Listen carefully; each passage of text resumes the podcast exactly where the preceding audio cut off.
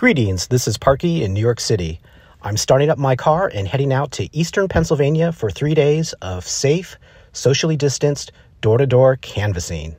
This podcast was recorded at. It is 12:56 Eastern on Sunday, November 1st. That's right, it's November, the month we vote. We made it. Things may have changed by the time you hear it. Enjoy the show.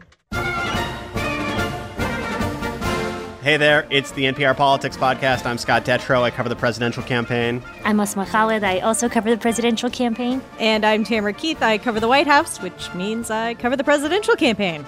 We're so close, everybody. We are so close. Whew. And yet it's going to be a long couple of days, I fear. I am way too tired for the point at which we are right now. So close, so far to go. I said it's the month we vote, but of course, over 90 million people have already voted, according to the U.S. Elections Project. Still, the candidates are making those final pitches. They're spending those final hours of a long campaign in an all out push with events across the country. You are so lucky that we've taken this journey together, right?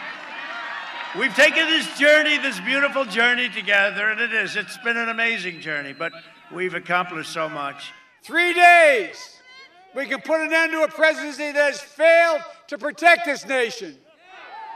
Three days, we can put an end to a presidency that has fanned the flames of hate all across this nation.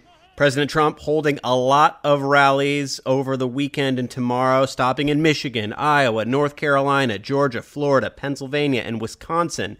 Joe Biden has been a bit more targeted. He was in Michigan yesterday holding a couple of events with his former running mate, former President Barack Obama. He's in Philadelphia today, and he will spend tomorrow holding a lot of events with his current running mate, Senator Kamala Harris, all across Pennsylvania.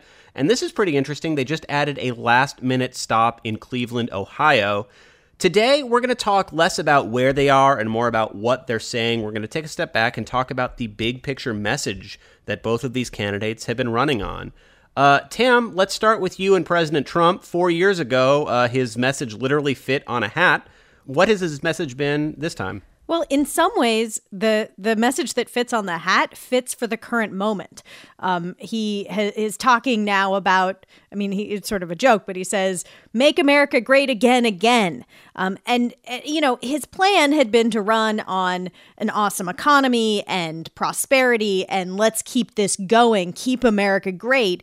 But then the pandemic came, and so now his message is more like, "Let's get back to where we were." Take us back seven months normal life, record setting everything in a normal life. And next year will be the greatest economic year in the history of our country. So, Tam, I got a question for you because, you know, Scott and I have been reporting on what the arc of the Biden campaign message looks like. And one thing that I will say uh, for anybody who listens to Joe Biden is that it has been remarkably consistent uh, since the moment he launched his campaign. He's been talking about the soul of the nation. This is our moment. This is our mission. May history be able to say that the end of this chapter of American darkness began here tonight as love and hope and light join in the battle for the soul of the nation. And the point of criticism that we've been hearing from some Democrats is that this cycle, it feels like Donald Trump has not had a consistent message that it was supposed to be about the economy, as you said. Um, now, I, I don't know what it, to be honest, is always about, but it feels like it's constantly shifting. And, you know, analysts say a good campaign needs a concise, easily like digestible, very simple message. And and frankly, Donald Trump had that with Make America Great Again or Build the Wall in 2016 and he doesn't seem to have it this year. Yeah, President Trump had some pretty consistent messages last time. Drain the swamp, Hillary is crooked, uh, you know, build the wall, uh, trade deals are bad, you know, I'll make the best deals. It, it, was pretty simple, and he came back to it again and again and again. What I will say is, and I was just uh, out with him, went to four rallies yesterday. His message is consistent. It is in there, but he's giving a 90 minute speech. So if you took out all of the sidetracks and jokes and talking about birds running into windmills, you'd have a relatively consistent message, which is kind of the same message he had before. I'm running against the establishment. I'm the outsider. Joe Biden's mm. the establishment. He's been around forever. He's not going to help you. I will. And then on the coronavirus, it's like, you know, I'm the one who's going to bring you out of this. Look, you're at a rally. You can all be together with masks off. Everybody should be like that. If you want a vaccine to kill the virus, a job to support your great family and freedom to live your life, then I am asking you to vote for Republican, vote for Trump. Let's keep it going. He's also increasingly minimized the coronavirus, even as we surge to record new cases. We are going to talk about the coronavirus, which is obviously the message more than anything else, in a moment. But first, uh, Asma, you mentioned that story that we're both working on. It's it's airing on your real live radios on Morning Edition tomorrow morning. Yep. Um, but uh, walk, it's like a podcast, but live. uh, um, Asma, walk, walk us through. Like like you said, the thing that we we are struck on is that if you look at Joe Biden's opening video, his I'm running for president, here's what I'm running on. His opening video and his closing video are almost exactly the same. Yeah, right? I mean, characters on the ballot that, that Donald Trump, he says, four years of a Trump presidency could be an aberration, he feels, but eight years is just too much. He feels like it would fundamentally change the character of this country.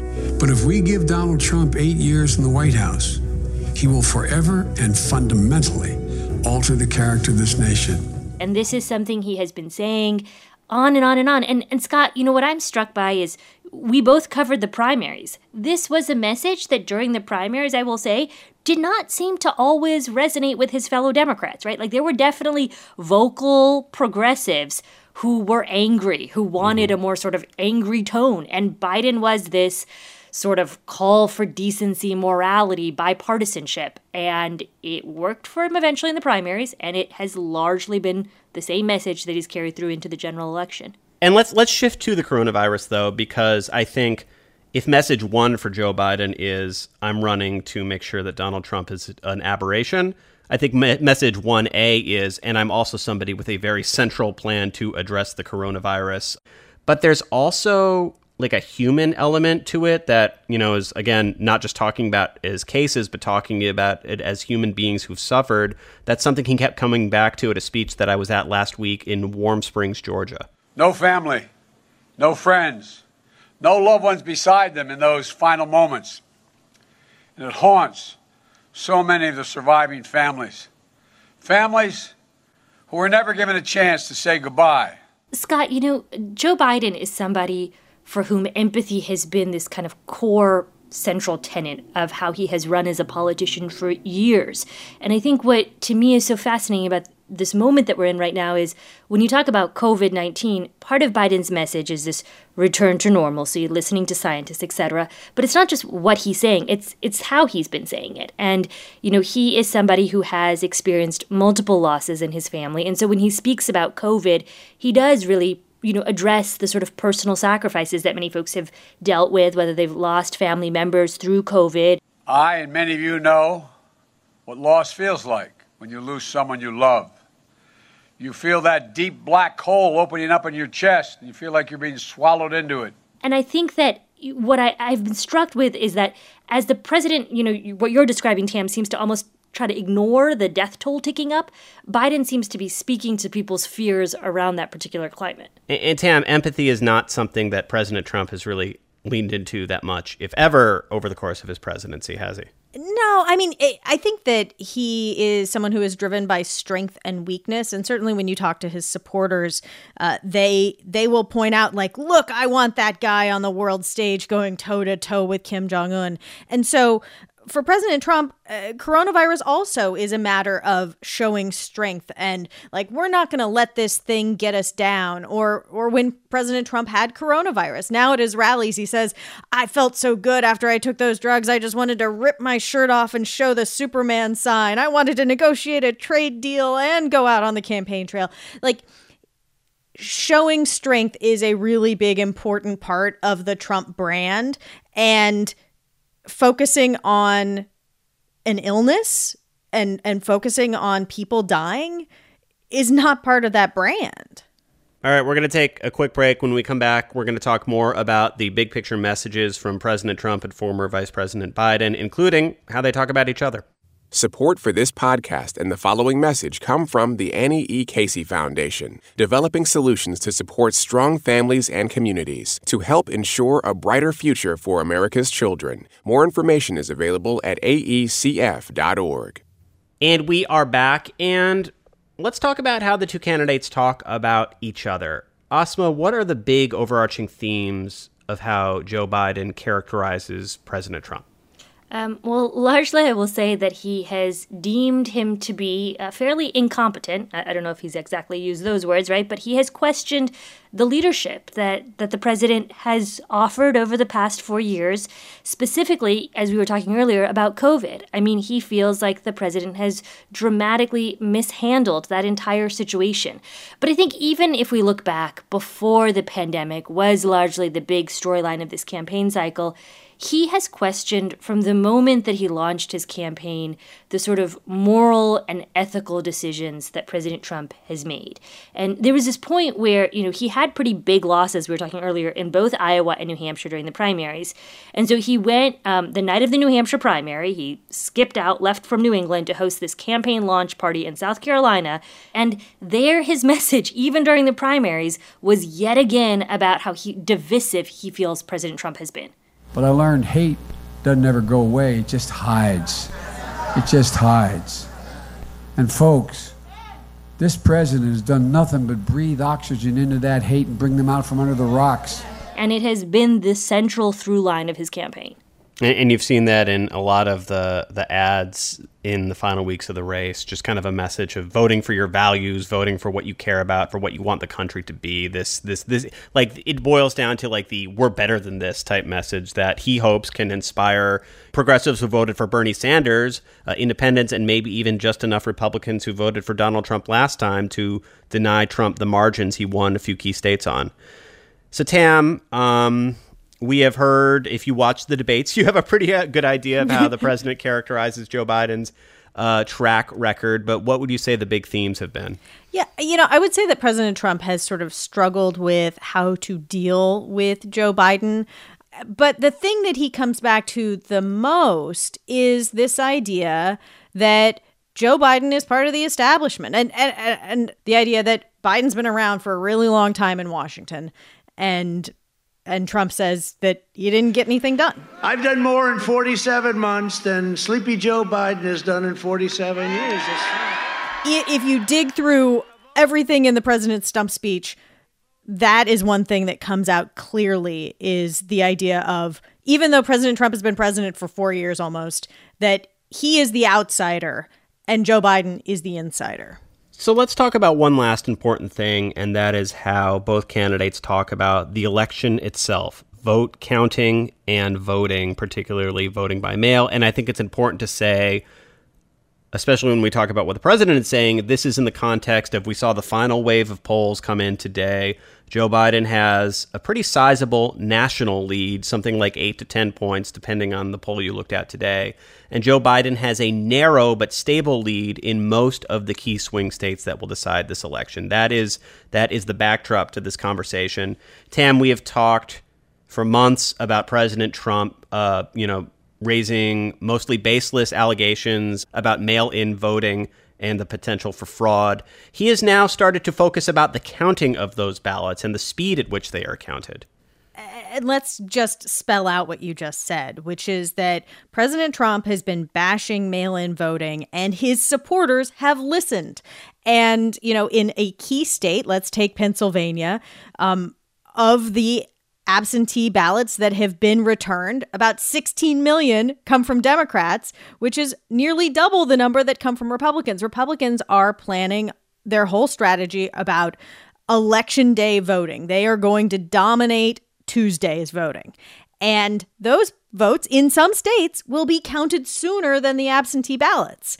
And President Trump I mean, the the the Republican Party, the the Trump campaign, uh, state parties have been involved in numerous lawsuits around this, and President Trump is now raising alarms about the idea of ballots that come in after election day, absentee ballots. he is saying no, no, no, no, no.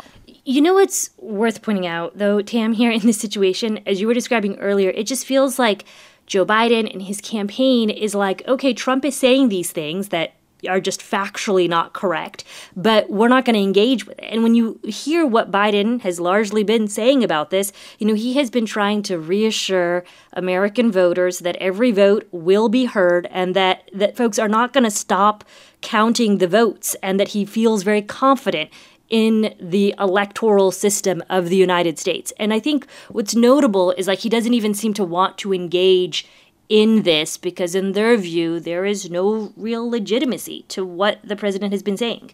I think that there's also something here that stands out, which is that Joe Biden is an institutionalist, right? Like eh, he was in the Senate, he believes in institutions. And President Trump yeah. is not an institutionalist. And so you have a case of a president of the United States undermining the democratic system. It's just his default setting. And and that's a really good point. And there's a whole lot of people in America who don't really love institutions right now. Absolutely. And we will be covering this election and the results as long as it does take to count and giving you regular updates in between. We will be on the air tomorrow, every single day next week, late in, in the night on Tuesday, whether or not we know the results. And as we mentioned before a couple times, we will be on the radio nonstop this week as well. So if you haven't before, now is a great time to check out your local public radio station to hear our live election night coverage. I'm Scott Detrow. I cover the presidential campaign. I'm Asma Khalid. I also cover the presidential campaign. And I'm Tamara Keith. I cover the White House. Thanks to everybody who's been listening to us throughout this two year and counting uh, election. And um, thank you for listening to the NPR Politics Podcast.